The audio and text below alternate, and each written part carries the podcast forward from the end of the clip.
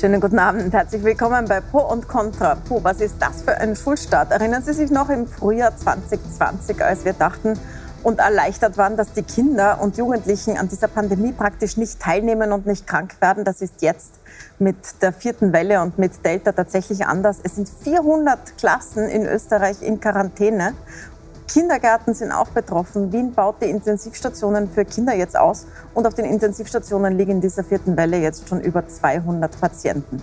Wir reden heute aber über die Schule. Wie sicher sind die Kinder in der Schule? Das besprechen wir mit folgenden Gästen. Ich begrüße herzlich die Virologin Dorothee van Laar. Sie ist aus Innsbruck zu uns gekommen, von der Medizinischen Uni Innsbruck. Schönen guten Abend.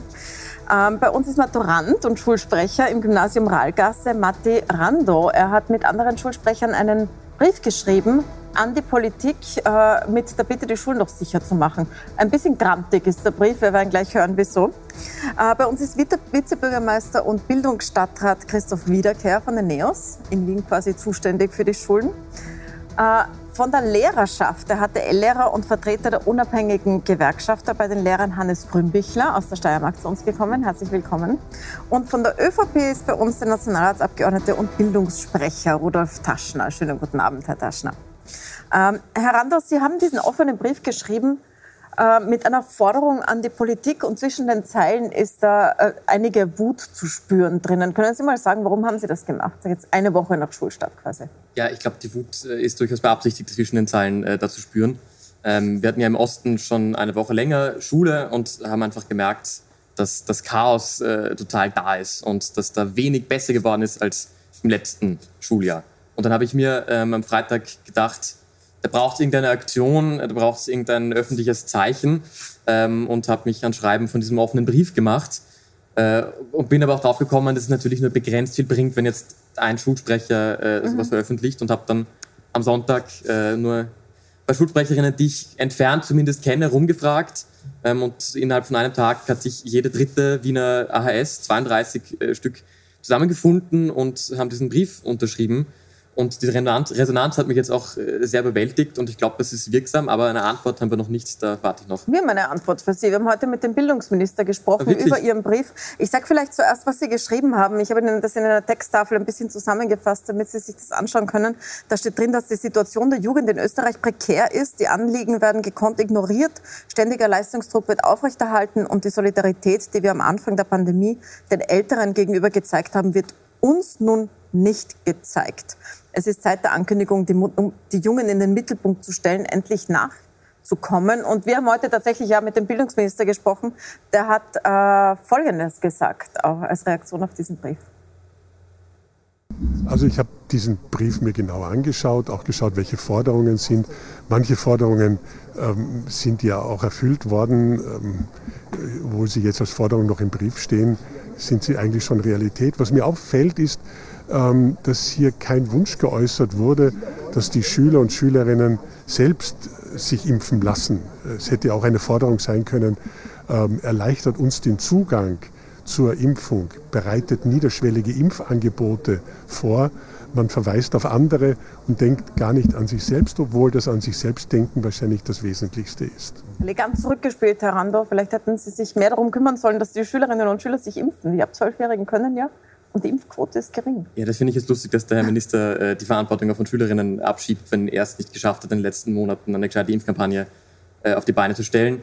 Die Durchimpfungsrate bei Jugendlichen wird auch immer höher, aber klar ist auch, wir waren die Letzten, die an der Reihe waren.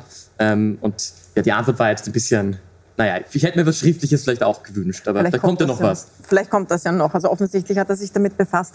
Herr Daschner, ich hätte dann gern Ihre Meinung dazu, aber ich möchte zuerst mal in der Runde klarstellen mit Ihnen, Frau von Laha. Wie ist denn jetzt tatsächlich die Situation? Die Inzidenz bei den Kindern und Jugendlichen ist ja wahnsinnig hoch. Also in Wien bei 496, das ist diese Sieben-Tages-Inzidenz. In äh, ganz Österreich bei 304 bei den 5- bis 14-Jährigen. Also Zahlen, bei denen wir in den Lockdown gegangen wären, wenn es die ganze Bevölkerung trifft. Aber trotzdem haben alle immer noch im Kopf, äh, die Kinder betrifft es nicht wirklich, die waren nicht wirklich krank. Wie ist denn das jetzt? Sind die Kinder gefährdet selbst oder sind sie gefährlich, dass sie andere anstecken, zum Beispiel wenn sie zu Hause Risikopatienten haben?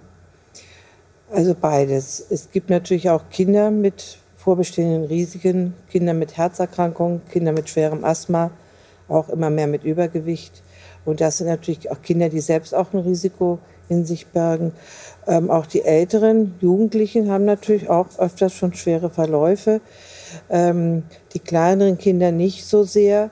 Aber solange natürlich bei den Erwachsenen wir noch keine höhere Impfquote haben, ist natürlich auch immer die Gefahr, dass dann Risikopersonen im Erwachsenenalter angesteckt werden und auch ohne Risiko sogar schwer erkranken können. Also diese Solidarität würde ich jetzt sehen darin, dass die Erwachsenen sich jetzt noch mal ordentlich impfen lassen, damit die Kinder in Ruhe zur Schule gehen können. Und wir haben heute eine Studie aus Israel alle gesehen, wahrscheinlich, ähm, dass mit nicht wenigen Kindern drinnen. Da waren über 13.000 Kinder, die mhm. Covid hatten, die untersucht worden. Und über 10 Prozent haben Long-Covid bekommen. Das ist ja einer der großen Ängste, die es gibt, gerade bei Kindern, dass die längerfristig daran leiden. Haben Sie sich das schon ansehen können? Ja, da gibt es verschiedene Studien, die mit unterschiedlichem Ergebnis rauskommen. Das hängt vielleicht auch ein bisschen ähm, an dem soziokulturellen Umfeld und auch an den Detaildefinitionen von Long-Covid. Mhm. Es gibt Studien, die deutlich seltener Long-Covid bei Kindern. Ja, 10 Prozent ist ja total erschreckend. Ja, genau. also das, ja eigentlich die bisherigen Studien genau, haben äh, geringere Zahlen gezeigt. Das ist jetzt erstaunlich in Israel. Dem muss man auf den Grund gehen. Ähm, aber Kinder haben bisher eigentlich schon gezeigt, dass sie auch Long-Covid entwickeln können. Halt seltener als Erwachsene. Gut, also ich nehme von Ihnen mit, man sollte schon darauf achten, dass Kinder sich nicht anstecken. Also ja, natürlich. Durch Seuchen jetzt bei den Kindern ist keine Strategie. Nein, noch sowieso nicht, weil noch haben wir genügend auch Hochgefährdete in der Bevölkerung, die sich erstmal vielleicht impfen lassen sollten, weil das Risiko, was wir ja immer haben, ist einerseits natürlich, dass die Infizierten krank werden, aber vor allen Dingen auch, dass das Gesundheitssystem an seine Grenzen kommt. Und das dauert natürlich bei Kindern sehr viel länger, dass wir da die Intensivstationen überfüllt haben, als bei Erwachsenen und älteren Personen, die alle noch nicht, viele noch nicht geimpft sind. Dann sprechen wir über die Schule. Ähm, Herr Randolph, Sie haben gesagt, äh, Chaos zu Unterrichtsbeginn. Äh, viele sagen, Sie haben ein Déjà-vu vom vergangenen Sommer. Ich frage zuerst Sie, Herr Taschner, Sie sind quasi Bildungssprecher der Regierungspartei ÖVP, der Minister ist Ihr Parteikollege. Ähm, wie konnte das passieren, dass man in diesen Herbst so reingeht und jetzt erstaunt ist, dass so viele Klassen in Quarantäne sind, dass so viele Kinder positiv sind? Warum hat man sich nicht besser vorbereitet? Ich muss äh, vielleicht ähm, ein paar Bemerkungen vorher sagen zu dem Brief, äh, der geschrieben worden ist. Ich glaube, dass man einige dieser äh, Punkte, die genannt worden sind, durchaus unterstreichen kann. Das ist sicher der Fall. Die Forderung, dass man die Kinder schützen soll, das ist also eine sehr vernünftige Forderung. Ich weiß nicht, ob der Adressat der richtige war. Wissen Sie, ich hätte als Adressat genommen äh, den Herrn Kickel, der auf der Seite der Impfgegner steht. Äh, wir haben den Fall in Dänemark, dass Dänemark Covid als vergangen betrachten kann. Warum? Über 80 Prozent ist die Impfquote. Das ist deshalb auch zustande gekommen, weil alle Parteien in Dänemark, alle, auf einen Strang gezogen haben, gesagt haben, die Impfung ist gut. Und das hat diesen Erfolg gebracht. Aber trotzdem aber, hätten sich die Schulen besser vorbereiten können, weil man nein, wusste nein, schon nein, im Sommer, wie die Impfquote ist. Ich komme gleich auf die Schulen zu sprechen, aber diesen mhm. Punkt möchte ich unbedingt haben. Äh, dem Herrn Kick hätten Sie sagen können, how dare you?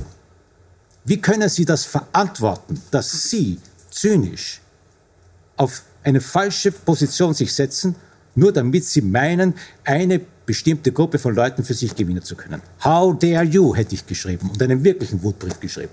Das ist der eine Punkt.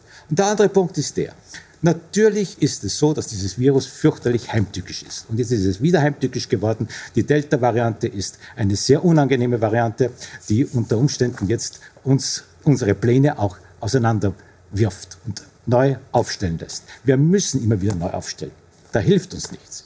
Äh, wir hatten schon voriges Jahr auch einen Plan, wie es funktionieren könnte. Auch da hat sich, auch da, da hat sich die Zusammenarbeit zwischen dem Bildungsministerium und dem Gesundheitsministerium vielleicht nicht ganz optimal entwickelt damals. Das haben Sie Jetzt, schön euphemistisch gesagt, Herr Taschner. Nicht ganz optimal ist ein gutes Stichwort. Ich frage mal kurz, ich komme gleich zu Ihnen wieder. Wie haben Sie denn das als Lehrer erlebt? Haben Sie den Eindruck, es gibt einen Plan, es gab einen Plan? Diesmal ähm, vielleicht besser als letztes Jahr? Unser Eindruck oder mein Eindruck ist, ähm, man hat einfach den Sommer wieder versäumt. Ähm, wir haben schon seit, eigentlich seit September hingewiesen, ähm, dass es schwierig ist in den Schulen. Wir haben gefordert, dass es quasi ein PCR-Sicherheitsnetz ähm, um, die, um die Schulen gespannt wird. Vor allem in den Bundesländern. In Wien hat es ja schon funktioniert. Ähm, wir sind ganz glücklich, dass zumindest jetzt einmal der PCR-Test kommt. Ähm, ich glaube, was man immer vergessen hat, das sind die Kinder unter 12, die nicht impfbar sind. Ähm, und worauf wir auch hingewiesen haben, dass es schwierig ist, Informationen an die Kinder zu bringen, an die Jugendlichen, vor allem in den Bundesländern, dass sie gut informiert werden, warum eine Impfung den Kindern und den Jugendlichen was bringt, warum es gut ist, dass sie sich impfen lassen. Wir haben darauf hingewiesen. Ähm, prinzipiell ähm, haben wir durchaus den Eindruck, ähm, dass alle ähm, Fraktionen, Impfgegner und Impfbefürworter Ängste haben. Und ich denke, durch eine richtige Informationskampagne kann man Ängste nehmen, sodass sich viele für die Impfung entscheiden. Das heißt, ich glaube, man müsste noch mehr informieren. Man müsste erstens viel mehr informieren. Und ich denke auch, dass man verabsäumt hat, ähm, die Schulen, den Schulen Lüftungskonzepte abzuverlangen. Wir haben noch immer Schulen, ähm, wo es ausreichend ist, am Ende und also am Beginn und am Ende der Stunde zu lüften. Da Jetzt haben wir die, die Delta-Variante und das ist nicht ausreichend. Das ist einer der Punkte, die ich gerne diskutieren würde. Ich möchte aber zuerst einen ganz aktuellen nehmen. Das ist die Quarantäneregelung. Sie haben in Ihrem Brief auch gefordert, eine nachvollziehbare Quarantäneregelung. Jetzt sind tatsächlich über 400 Klassen und Kindergartengruppen in Quarantäne. Das sind äh, Tausende Eltern, bald Zehntausende, die äh, zu Hause bleiben müssen. Es gibt keine Sonderbetreuungszeiten derzeit dafür.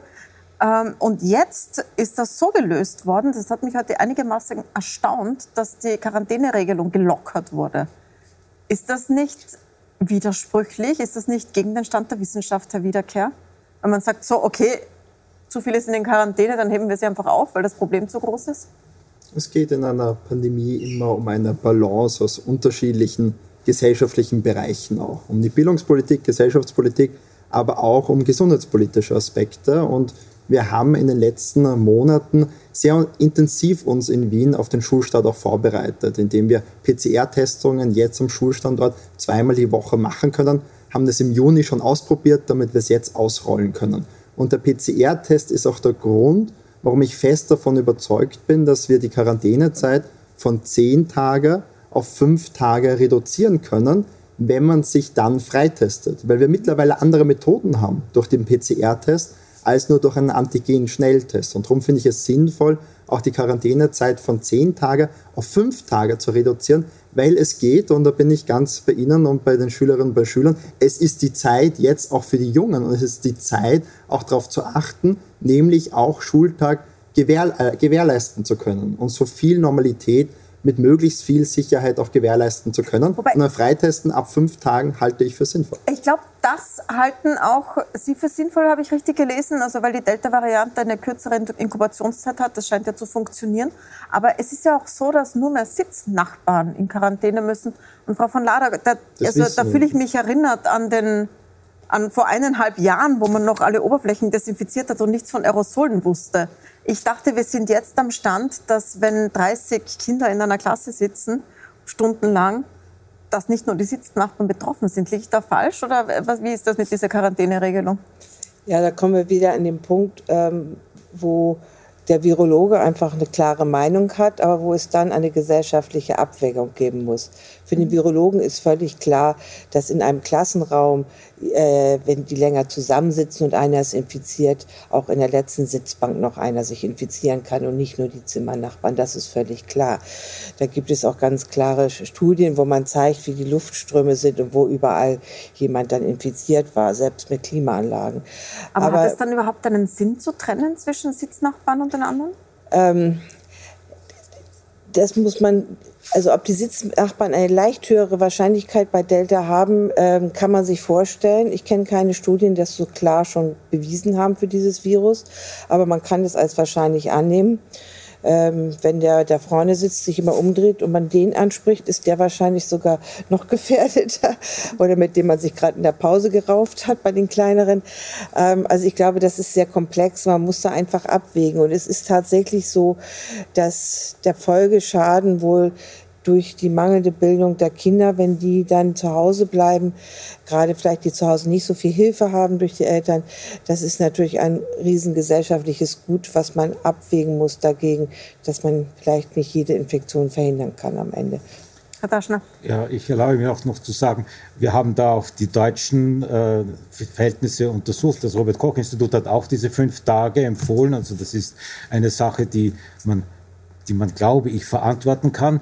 Es ist wirklich eine Frage, was können wir verantworten? Und verantworten können heißt, ich habe verschiedene Optionen. Ich weiß, keine von ihnen wird das Optimum darstellen. Ich kann keine hundertprozentige Sicherheit geben. Wir müssen hier versuchen, das Optimum herauszuholen. Dieser Gedanke war immer schon vorhanden. Der war auch in den Ferien vorhanden, als man die ähm, Programme erstellte. Ich darf Ihnen sagen, Herr Ramhoff, äh, dass wir hier in Österreich mit unseren Testsystemen wirklich in Europa führend sind. Keinem Land Europa wird so viel in den Schulen, so intensiv und so genau getestet wie hier bei uns in Österreich. Das ist natürlich, ich meine, Sie müssen sich vorstellen, das ist ein riesiger Aufwand. Herr Wiederkehr, insbesondere in Wien, Sie wissen das ja auch, da kann es natürlich sein, dass es Anlaufschwierigkeiten gibt. Ich bitte darum, so das ist doch, das ist doch kein großes, das ist doch keine große Überraschung. Also, äh, ich bitte Sie also wirklich hier zu überlegen, das macht niemand hier, um irgendwie jemanden schaden zu wollen, sondern wir sind wirklich bemüht, hier das Optimum herauszuholen. Herr Randolph, äh, Sie können antworten. Ja, ich glaube, es geht nicht darum, dass jemand versucht, aktiv jemandem Schaden zuzufügen, sondern um die Fähigkeit im Pandemie-Management. Ähm, dass es in Wien jetzt Anlaufschwierigkeiten gab, das ist relativ typisch. Das haben Sie jetzt vorhin gemacht. Sie haben die Verantwortung an den Herrn Kickel abgeschoben. Der Herr Fassmann hat in seiner Replik die Verantwortung an uns Junge abgeschoben. Und in unserem Brief geht es genau darum, dass man Verantwortung übernimmt. Ähm, Wien ist ganz sicher nicht dran schuld. Und wenn Sie sagen, äh, PCR-Tests in Österreich funktionieren gut, dann welches Bundesland war da als erstes dran? Also dieses Wien-Bashing läuft, glaube ich, ein bisschen ins Leere. Es gab überall Schwierigkeiten, aber auch das hätte verhindert werden können, hätte man nicht erst in der letzten von neun Ferienwochen ein Testkonzept wirklich präsentiert. Das dann hätte, Testkonzept darf ich aufsprechen? Das Testkonzept war schon vorher da. Also. Eine Fußnote darf ich noch hineingeben. Dankeschön. Äh, und abgesehen davon, wenn es jetzt um diese Quarantänemaßnahmen geht, das greift ja an einem Punkt, der eigentlich viel zu spät ist. Also die Frage muss ja sein, wie kann man dafür sorgen, dass Schülerinnen und Schüler nicht in Quarantäne müssen, weil die Schule sicher ist. Und ich meine, ich glaube, zu fragen, äh, ob das jetzt fünf oder zehn Tage das Beste ist, da ist tatsächlich die Virologin wahrscheinlich äh, die bessere Ansprechperson. Ähm, aber ja klar, das, also wo ich mir schon denke, wenn jetzt nur die Sitznachbarn eben dann in Quarantäne müssen, ich glaube, wer das nach eineinhalb Jahren Pandemie fordert, hat Pandemie nicht verstanden und hat aber vor allem auch nicht verstanden, wie Schulen funktionieren, weil es natürlich ein Blödsinn ist, dass äh, ich nur mit meinen SitznachbarInnen äh, Kontakt habe. In der Pause reden wir eh alle mhm. miteinander. Es gibt ja Pausen genau. auch, Richtig. Herr Wiederkehr. Was ist das für eine, also es ist schon ein bisschen weltfremd, oder? Die sitzen ja nicht die ganze Zeit auf ihrem Platz. Ja, es ist eine ständige Abwägung auch, weil es kann nicht der Weg im Herbst sein, dass alle Klassen, sobald ein Fall auftaucht, geschlossen wird. Es braucht ja einerseits die Abwägung, genau darauf zu schauen. Wenn man Fälle nachverfolgen kann, finde ich, äh, sollte man die Klasse noch nicht schließen, weil die Folgeerscheinungen für die Jugendlichen psychosozial, aber auch für die Eltern und die Lehrerinnen und Lehrer massiv ist. Schullockdown hat einen unglaublichen Schaden auch verrichtet und darum ist das Prinzip der offenen Schulen irrsinnig wichtig und wir müssen auch schauen, nur dann Klassen zu schließen, wenn es wirklich unbedingt auch notwendig ist. Und da gibt es zwei Mittel, testen, um früh draufzukommen. Und das zweite ist impfen. Nämlich ab 12 kann geimpft werden. Und was ich sehe, ist, dass ganz, ganz viele junge Menschen jetzt bereit sind, sich auch impfen zu lassen.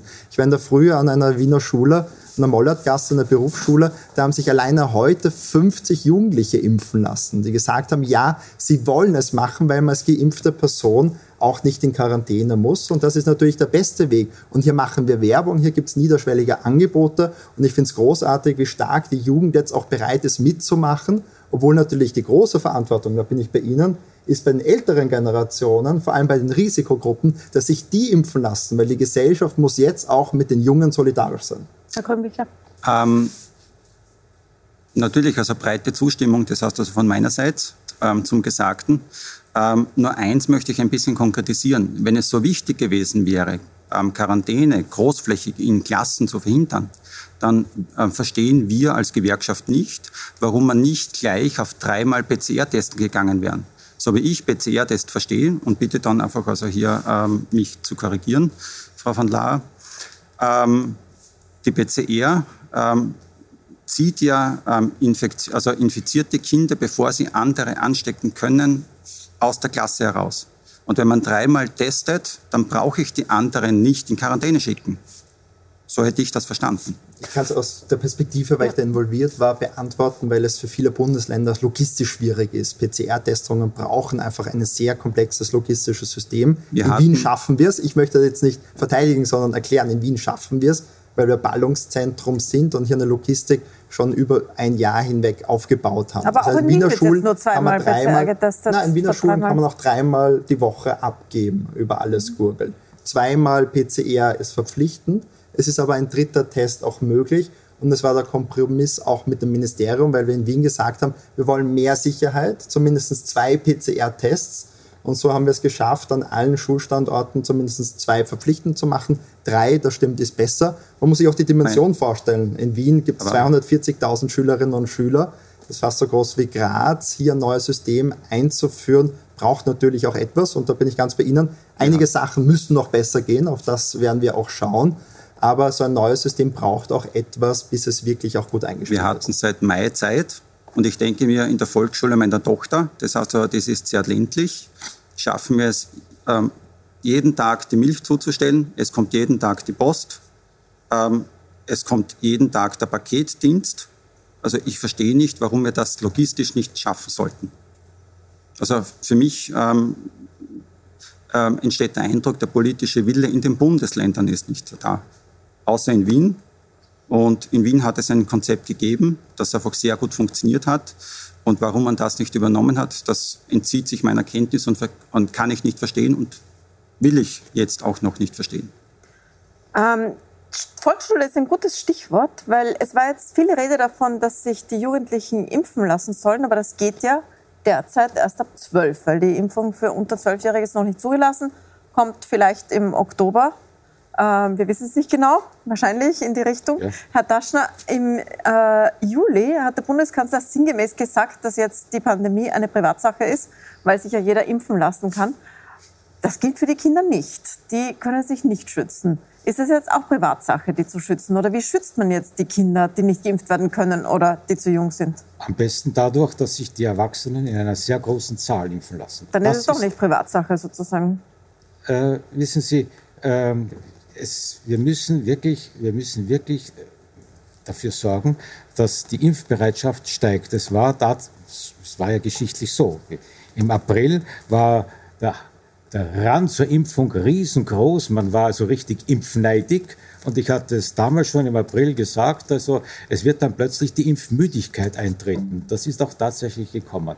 Und äh, diese Impfmüdigkeit muss man entgegentreten. Sie sagen, das müsste man durch Information machen. Ich fürchte, äh, die Sachlage ist ein bisschen komplizierter. Diejenigen, äh, die also in dieser Impfgegnerschaft drinnen sind, leben in ihren eigenen Blasen und Welten und nehmen die Information, die von außen kommt, gar nicht mehr so richtig wahr. Das ist demokratiepolitisch sogar ziemlich kompliziert, dass wir, wenn wir Information geben, plötzlich kein Ohr mehr haben. Es wird nicht mehr gehört, jemanden, wo man sagt, da ist seriöse Information wirklich vorhanden. Es wird die Information nicht mehr als seriös wahrgenommen von dem, wo man sagt, ich weiß nicht, ob das die Wirklichkeit ist oder nicht. Das ist ein sehr, sehr heikles Problem. Ich glaube, das sollte man auch äh, sozusagen aus einem höheren Standpunkt aus betrachten. Mhm. Wie kriegen wir unsere wirklich richtige und gute Botschaft die wir tatsächlich haben. Und das ist, ich meine, da brauche ich nicht äh, die Wissenschaft sozusagen heraufzurufen, sondern das ist evident. Wie kriegen wir das wirklich in die Bevölkerung herein. Das ist wirklich das große Problem. Wir können die Kinder dadurch schützen, dass die Erwachsenen sich in einer großen Zahl, in einer wirklich großen Zahl impfen lassen. So, das jetzt ist, ist das nicht geschehen bisher. Also es ist tatsächlich eine viel zu große Zahl nicht geimpft. Frau Voller, Sie haben gesagt, wir bräuchten noch eine Million, die sich impfen lässt mit der Delta-Variante. Glaube ich, was ist die Zahl, die wir brauchen? Wie viel Prozent der Bevölkerung? Ja, also wir sind jetzt bei 62 Prozent der Gesamtbevölkerung. Äh, Dänemark ist bei 76 Prozent immer auf die Gesamtbevölkerung. Das ist ja das Entscheidende, äh, wie viel Schutz eine Bevölkerung hat. Ähm, dann muss man dazu rechnen natürlich die Genesenen, die nicht geimpft sind. Das wissen wir nicht genau, wo die liegen. Aber wir sind wahrscheinlich schon so bei, bei 75 Prozent.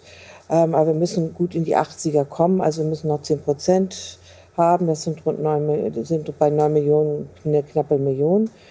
Und ja, entweder wir können warten, bis sie sich alle langsam mal infiziert haben. Natürlich nicht zu viele auf einmal wegen der Intensivstation. Die sind ja jetzt schon wieder sehr Genau, voll. also weit über 1000 am Tag können wir nicht gehen, dann gehen die Intensivstationen zu. Wir müssen das also dann immer dauerhaft jetzt drei Jahre lang grundregulieren, dass es bei 1000 nicht mehr als 1000 am Tag ist. Das heißt, wir sind dieses, diese ganzen Maßnahmen so schnell nicht los.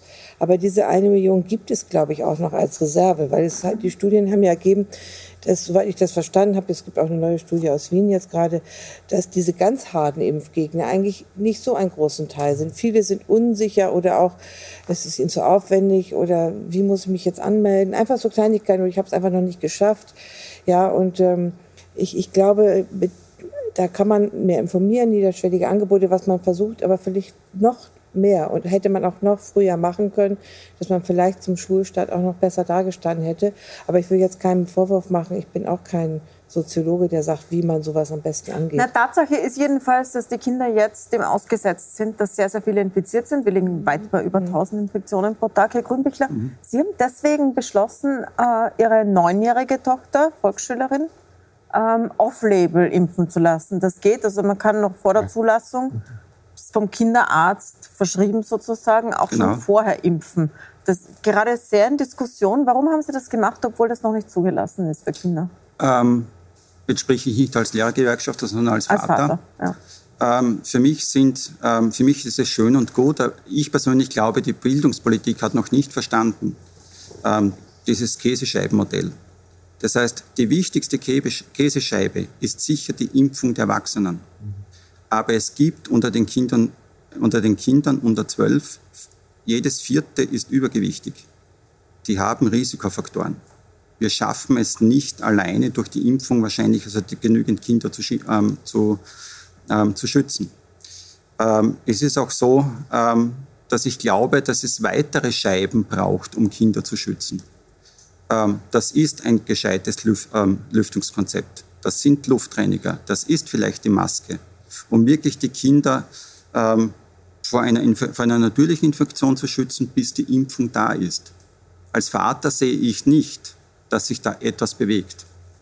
Also ich habe die Möglichkeit, meine Tochter zu impfen. Sie hatte Angst, sich zu infizieren. Sie hatte keine Angst, jetzt so schwer krank zu werden, dass sie verstirbt. Sie hatte Angst, meine Eltern zu infizieren, Risikoeltern. Sie hatte Angst, ähm, andere Eltern zu infizieren, die immunsuppressiert sind und wo sie einfach dann die ähm, Freunde, Freundschaften pflegt. Ich möchte ihr ähm, es nicht nehmen, da weiterhin Kontakte zu machen, ähm, aufrechtzuerhalten. Deswegen habe ich mich entschieden, ähm, sie impfen zu lassen. Wir hatten die Möglichkeit.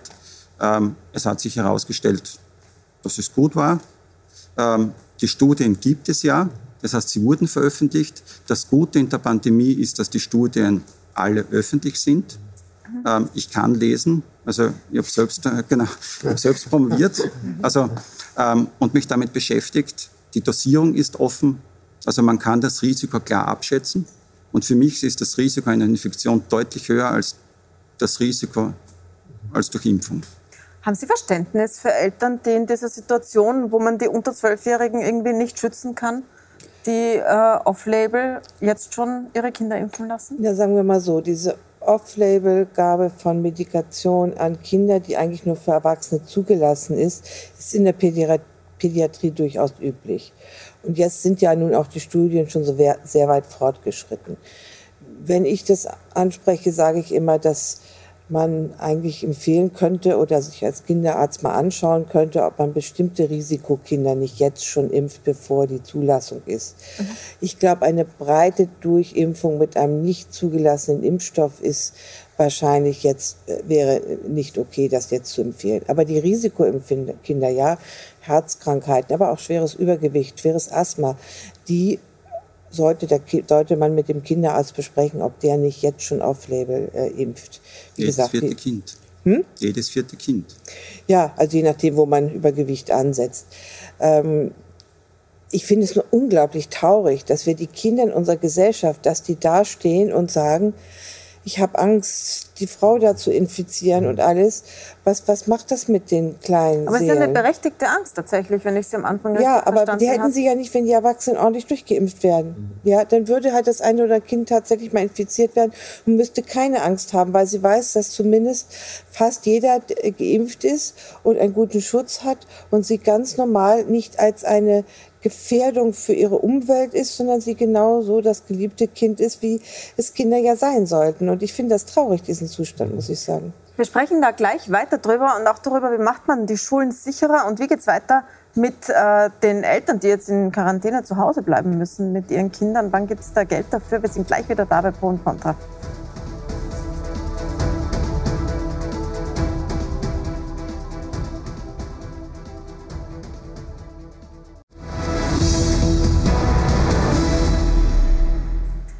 Willkommen zurück bei Pro und Contra. Wir sprechen über Schulen und Corona. Über 400 Klassen sind schon in Quarantäne. Die vierte Welle rollt voll durch die Schulen. Und äh, Herr Grünbichler, Sie haben zuerst erzählt, dass Sie Ihre neunjährige Tochter impfen haben lassen. Mhm. Off-Label, wie es heißt, also ja. wohl noch nicht zugelassen, weil Sie einfach die Sicherheit nicht garantieren können. Wie geht es denn Ihrer Tochter jetzt, nachdem sie geimpft worden ist? Ähm, sehr gut. Also sie hat die Fröhlichkeit zurück wie vor der Pandemie also keine Impfnebenwirkungen. Also sie, sie ist erfreut, dass sie geimpft ist. Sie haben gesagt, es ist eigentlich traurig, dass Kinder ähm, das machen müssen, dass sie sich so äh, fühlen müssen. Herr Wiederkehr, ich finde es auch traurig, weil Kinder haben ein Recht auch auf ein unbeschwertes Leben und auf ein Großwerden. Und zwei Jahre in meinem Alter ist viel, aber zwei Jahre als Achtjähriger oder Neunjähriger ist eine unglaublich lange Periode. Und es ist schlecht für die kindliche Entwicklung wenn man solche Angst auch haben muss. Daher ist es wichtig, auch den Kindern Sicherheit zu geben, auch eine gewisse Normalität zurückzugeben. Und ich hoffe, dass auch die Impfung für unter Zwölfjährige schnellstmöglich auch freigegeben genau. wird von der EMA und empfohlen wird. Ich finde es einen guten, auch mutigen Ansatz. Ähm, ich hoffe, dass die allgemeine Zulassung bald kommt, sodass auch viele dann auch unter Zwölfjährige impfen können. Na, Sie sagen Sicherheit geben, aber das ist ja derzeit nicht der Fall. Das war ja der Grund für Ihren Schulsprecherbrief, Herr Landau, dass Sie sagen, die Schulen sind eben nicht sicher. Ich kann die Hoffnung total nachvollziehen, dass es äh, bald kommt. Das hoffe ich auch. Ähm, ich meine, ich finde es ja eigentlich äh, noch ein bisschen schlimmer, dass jetzt die Schulen so unsicher geöffnet werden, wenn man daran denkt, dass vielleicht in ein, zwei Monaten auch die Kinder unter zwölf schon geschützt sein könnten, dass man das jetzt quasi auf den letzten Metern äh, dieser Ungeschütztheit äh, das noch so reindrückt. Ähm, Sie waren ja sogar für eine Impfpflicht für Lehrpersonal, die Sie gefordert haben. Ja, es oder? ist einfach unglaublich wichtig, dass man unter Zwölfjährige, die sich nicht selbst schützen können mit dieser Impfung, es sei denn, es ist eben off-label, ähm, dass man die schützt. Und da gibt es ganz, ganz viele verschiedene Möglichkeiten. Und Sie haben es eben schon ange also angesprochen, das Käsescheibenmodell. Es ist ja nie richtig zu sagen, man braucht das eine Maßnahme oder die andere, sondern je mehr Maßnahmen, desto besser. Und eben eine Impfpflicht für Volksschullehrerinnen und Lehrer, Kindergartenpädagoginnen, Kindergartenpädagogen ist eben eine Möglichkeit. Äh, es kann natürlich auch nicht das einzige sein, aber man kann auch nicht dauernd einfach nur vereinzelte Dinge machen und das große Ganze ähm, vergessen. Herr Taschner, es sind 82 Prozent der Lehrerinnen und Lehrer geimpft, haben wir erfahren. Es musste extra ein Gesetz geändert werden, damit man das erfahren kann und die Daten von Elga und Statistik Austria da anonym natürlich abgeglichen werden konnten. War ziemlich schwierig, hat Monate gedauert, jetzt wissen wir es. Das äh, klingt jetzt okay, aber nicht toll. Also es sind trotzdem mal das ist schon so, sehr jeder gut. Im Vergleich, im Großen und Ganzen nicht Im Vergleich zur übrigen Bevölkerung, also wenn wir in der übrigen Bevölkerung so eine äh, Impffreudigkeit hätten, wie es die Lehrerinnen und Lehrer gemacht haben, also dann würden wir sehr, sehr, sehr, sehr gut fahren. Dann hätten wir diese ja, Diskussion gar nicht nötig.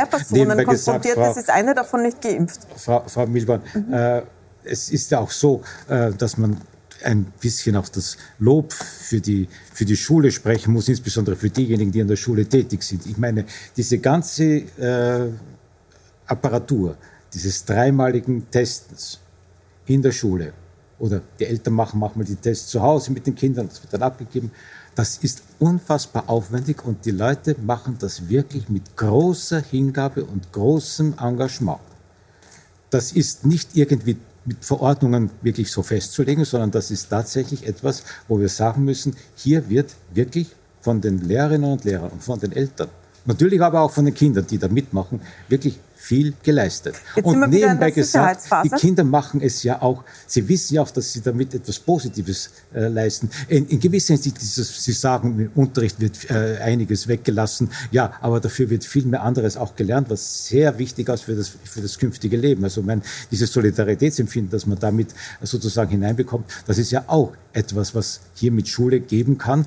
Äh, insofern ist es ja noch viel schrecklicher, dass man sagt, einige Eltern wollen die Kinder einfach aus der Schule rausnehmen und zu Hause unterrichten. Also ich würde, ich würde sehr äh, empfehlen, äh, sich das fünfmal zu überlegen, ob man das wirklich machen würde. Denn Schule als Ort der Begegnung in dieser Hinsicht und so sicher es eben möglich ist, wir können es nicht hundertprozentig machen, aber so gut es eben möglich ist.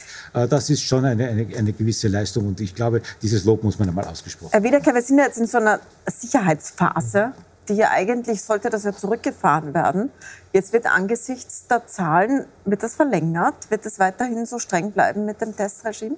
wir sind in Wien nie davon ausgegangen, dass wir in diesem Herbst noch von der Sicherheitsphase wegkommen, weil es war mit Ende des Sommers klar, wenn man Virologinnen wie Ihnen oder anderen auch zugehört hat, dass es nach oben gehen wird. Das heißt, wir haben uns in Wien darauf eingestellt, dass wir in diesem Semester auf jeden Fall weiter auch testen müssen, haben auch die äh, Infrastruktur darauf ausgelegt, dass wir an den Schulen bis zu dreimal die Woche PCR-Tests machen können, weil es in dieser jetzigen Phase auch wichtig ist. Und natürlich beim äh, Lehrpersonal sind schon viele geimpft, aber hier trotzdem auch der Appell, mehr ist noch besser. Und ich denke da vor allem ähnlich wie Sie an Bereiche, wo man mit Ungeimpften auch zu tun hat. Zum Beispiel im Bereich des Kindergartens ein heute noch nicht vorgekommen. Ein besonders sensibler Bereich, weil Kinder auch, nicht viele in Quarantäne, weil auch Kinder nicht Abstand halten können ja. und auch nicht sollen, weil das gehört zum Kindsein dazu, auch mit der Pädagogin Kontakt zu haben. Und deshalb haben wir in Wien, wo wir auch zuständig sind, einen verpflichtenden Impfnachweis für Neuanstellungen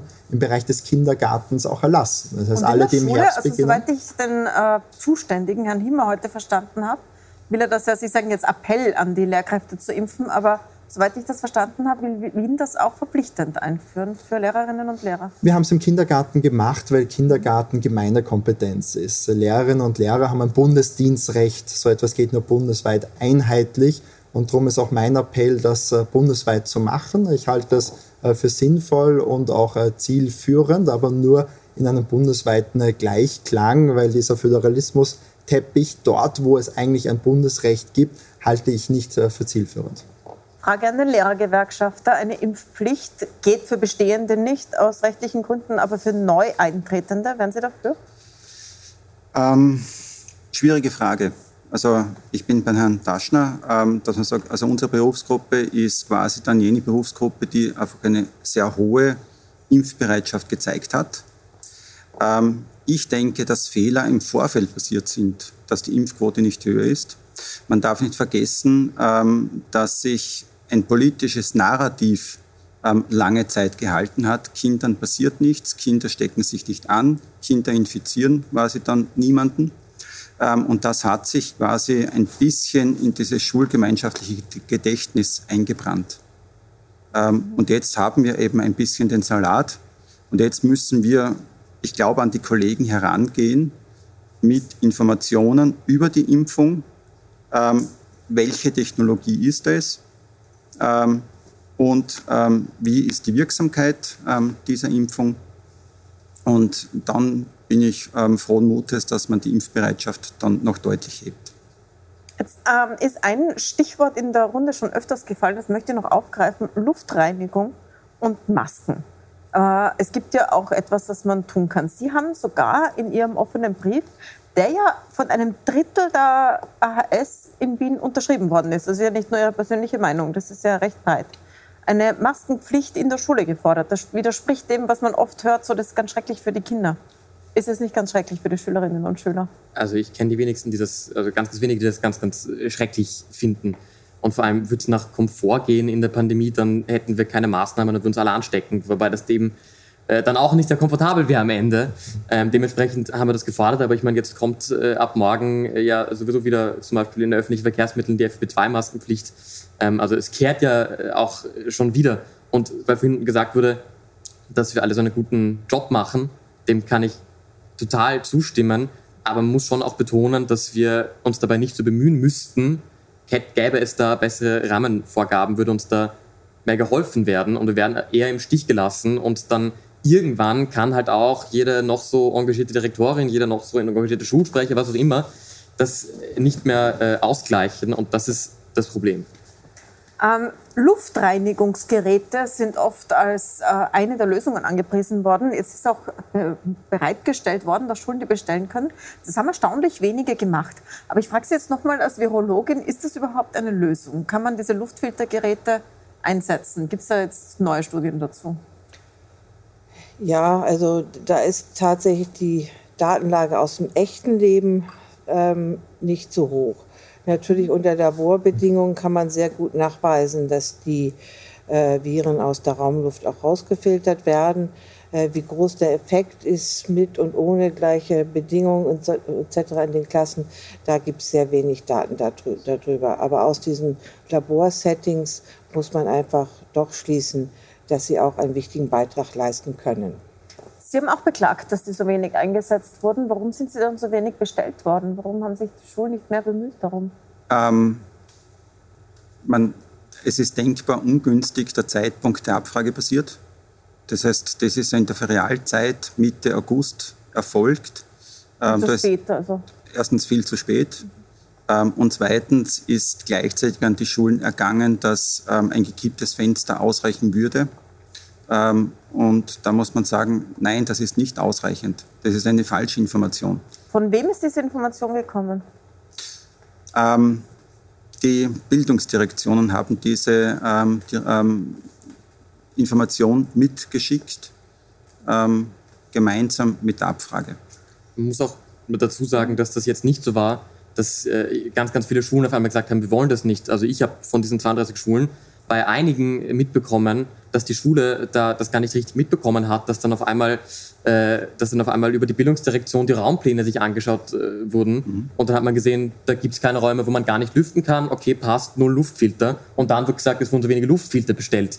Ähm, und die Luftfilter sind auch wieder so ein Beispiel. Das wird seit Ewigkeiten gefordert. Dann wird es irgendwann im Sommer mal langsam die Wege geleitet und in der ersten Schulwoche war noch gar nichts da. Jetzt kommen sie langsam ein bisschen an. Niemand kennt sich mit irgendwas aus und das ist halt sehr bezeichnend. Herr Wiederkeis, es ist mhm. nochmal der zweite Sommer, in dem wir über Luftfilter zum mhm. Beispiel sprechen und einfach nichts passiert ist. Mitte mhm. August dann ein Schreiben, wo niemand da ist, jetzt sind die noch nicht mal da. Wie mhm. kann das sein? Ich bin persönlich jetzt seit fast äh, zehn Jahren auch in der Verantwortung und Funktion und habe am ersten Tag mich gleich mit diesem Thema beschäftigt und haben bei Raumluftexperten in Wien auch ein Gutachten in Auftrag gegeben, das einerseits diese internationalen Studien angeschaut hat und dann Empfehlungen für die Stadt abgegeben hat. Concluso von dieser Expertenmeinung, und darauf bin ich als Politiker auch angewiesen, war, im Laborsetting funktioniert es, im Schulalltag, wo Kinder zusammenkommen, wird schon schwierig und wir sollen vor allem auf gute Raum-Luft-Konzepte über einerseits gute natürliche Lüftung setzen und dort, wo es möglich ist, über neue Raumluftkonzepte. Das heißt, beim Neubau, was wir zum Beispiel machen, ist gute Lüftungsanlagen, die viel effizienter sind als mobile Geräte, die irgendwo rumstehen. Und was wir in Wien auch gemacht haben, wir haben uns alle Schulklassen angesehen im Pflichtschulbereich, ob sie gut lüftbar sind. Und die, die nicht gut lüftbar sind, dort wird ergänzt über Raumluftfilter, weil das nur die Ergänzung sein kann. Aber man muss so ehrlich sein, auch ein Lüftungs- und ein Raumluftfiltergerät wird nicht die Sicherheit bringen. Die absolute, weil die gibt es in der Pandemie einfach nicht. Ähm, wir sind wieder beim Käsescheibenmodell. Das heißt, in der Volksschule meiner Tochter sind die Klassen ausgestattet, quasi das, weil ich im Elternverein bin. Wir haben über eine Elterninitiative dann ähm, diese ähm, Raumluftreiniger besorgt. Ähm, zwei pro Klasse, das heißt, sie stehen seit Februar, die Kinder nehmen sie gut an. Wir hatten keine einzige Infektion. Ähm, es gibt Studien, die das natürlich zeigen, dass es also ähm, sehr gut ähm, funktioniert, Modellierungsstudien. Und im Endeffekt verstehe ich nicht, warum man das nicht probiert. Ähm, Sie sagen, Sie haben Experten dann einfach beauftragt. Das glaube ich natürlich. Ähm, aber auch also dann ähm, Hutter hat heute gesagt, also eigentlich wäre das doch ein wichtiger Baustein, das zu machen. Also eine Luftreiniger und nicht Maske. gut genug gelüftet Ja, werden kann. Ähm, Ich möchte zum Schluss nochmal, bevor wir jetzt ganz in die Technik einsteigen, ähm, diese grundsätzliche Solidarität zwischen den Generationen aufgreifen, ein Thema, das am Anfang da war. Sie äh, haben gesagt, so, es wäre jetzt Zeit, dass die ältere Generation, also die Erwachsenen, die Solidarität den Jungen zurückgeben. Können Sie das nochmal sagen, was da genau Ihre Forderung ist an die Gesellschaft? Oder äh, richten Sie es an den Herrn Taschner? An Herrn Taschner, ich, ja, ich bin Also, nicht, Sie sind definitiv nicht dieselbe Generation. das Also, ist nicht ganz. Äh, ja, nein, wir haben am Anfang der Pandemie erlebt in großem Ausmaß, dass wir junge Menschen Solidarität mit äh, Älteren äh, gezeigt haben. Und die kommt jetzt einfach nicht zurück. Jetzt wird eben ganz, ganz oft gesagt, Schülerinnen müssen in den Mittelpunkt. Wir müssen jetzt Priorität für die, auf die Schülerinnen und Schüler richten. Aber äh, das passiert einfach nicht. Also das sind meistens dann so Sonntagsreden, aber es steckt nicht viel dahinter. Ähm, also jetzt wird gerade zum Beispiel von kontrollierter Durchseuchung schon gesprochen in Schulen. Äh, und ich meine, ja, wenn man nach eineinhalb Jahren von so etwas spricht, was im Übrigen auch gegen äh, die UN-Kinderrechtskonvention verstößt, weil Artikel 24 ist, äh, besagt, dass jedes Kind äh, das Recht auf das erreichbare Höchstmaß an Gesundheit hat, ähm, dann merkt man, dass eben das einfach nicht zurückkommt. Und was wir fordern ist, dass Solidarität, Solidarität jetzt zurückkommt, dass Verantwortung übernommen wird, dass wir mehr Mitspracherecht bekommen, dass mehr mit uns über unsere Probleme gesprochen wird, weil wir haben ganz, ganz viel über Schulen gesprochen, aber sehr, sehr wenig mit Schülerinnen und Schülern. Insofern ist das heute vielleicht ein ganz guter Anfang, aber da ist noch sehr, sehr viel äh, Luft nach oben. Das heißt also, die, den Kindern ist gesagt worden, Herr Taschner, sie müssen, es darf sich keine Oma, kein Opa infizieren, weil die sind Hochrisiko. Umgekehrt wird den Kindern jetzt gesagt, naja, man muss halt abwägen, äh, es kommen nur die Sitznachbarn in Quarantäne, die anderen müssen halt schauen. Wie antworten Sie darauf? Äh, würden Sie jetzt, Frau Milborn, sagen, also daher müssen wir die Schulen äh, schließen, weil sonst würde die Sicherheit nicht gewährleistet sein? Oder würden Sie Äh, das nicht fragen Sie sagen wollen? Habe ich nicht gesagt. Naja, nicht bitte. Also. Sie müssen, Sie müssen schon äh, verstehen, Abwägungen bedeuten, dass man eben Gefahren abwägt. Das ist schon das Ja, ist der Fall. Nun, aber was geredet. die Solidarität anlangt, ich glaube, die Solidarität, und das, habe ich, das möchte ich jetzt noch einmal wiederholen, die Solidarität zeigt sich dadurch, dass die ältere Generation, die sich impfen lassen kann, wirklich, dass sie sich alle impfen lassen. Das wäre die Solidaritätskundgebung, äh, die also äh, die Not tut. Äh, damit wäre das Problem einfach gelöst. Verstehen Sie mich? Und äh, das ist auch der Punkt, warum ich eben sage, Sie müssen Ihren Brief an einen anderen Adressaten richten. Jemanden, der dieser Solidarität nicht das Ohr leiht. Und dessen Ohr müssen Sie öffnen.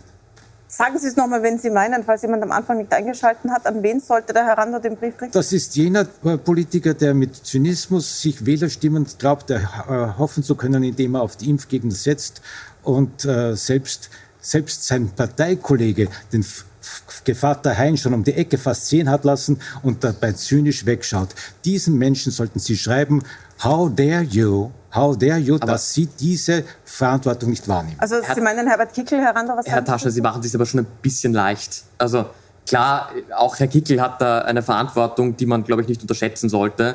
Aber er ist in der Opposition und es gibt eine Regierungspartei, der Sie angehören und die trägt deutlich mehr Verantwortung im Moment. Also ich möchte Ich hoffe, dass die Verantwortung von uns allen getragen wird. Nicht? ja, na klar, aber jetzt äh, nach eineinhalb Jahren äh, Jugend mit Füßen treten, einfach zu sagen, mit einem Stich ist alles wieder getan, das reicht halt nicht. Es braucht einen Paradigmenwechsel, wo, und da ist einfach mehr notwendig, als einfach einmal zu sagen, gut, lasst euch halt impfen und diese Impfappelle, die jetzt vor der Oberösterreich-Wahl im Übrigen eh schon sehr zurückgefahren werden, das ist schon eine sehr, sehr schwache Antwort auf das, was wir jetzt alle in den letzten eineinhalb Jahren erleben mussten.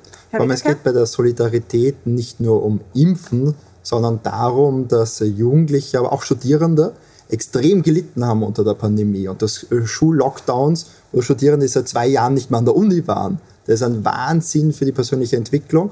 Und wir sehen psychosoziale Schäden, die massiv sind, Folgeerscheinungen, äh, psychische Erkrankungen, die massiv nach oben gehen. Und das ist die Verantwortung von uns auch in der Politik, darauf zu schauen, Unterstützung zu geben, zu investieren, auch in äh, psychotherapeutische Begleitung zum Beispiel, um hier den jungen Menschen auch die Unterstützung zu geben, die sie brauchen. Und dafür möchte ich mich auch stark machen. Damit sind wir am Ende der Sendezeit. Frau von Lahe, ich frage Sie wieder am Ende nochmal, was kann man jetzt, wenn man Kinder hat, tun, um sie zu schützen? Bei dieser Inzidenz, soll man sie zu Hause lassen? Soll man äh, ihnen Masken aufsetzen? Was soll man tun, wenn man jetzt Kinder hat, die noch nicht geimpft werden können? Nein, man soll sie natürlich zur Schule schicken. Das ist ausgesprochen wichtig. Das ist für ihre ganze Entwicklung, für die Zukunft des Kindes und der Gesellschaft enorm wichtig, dass wir eine Generation jetzt nicht verlieren in der Bildung.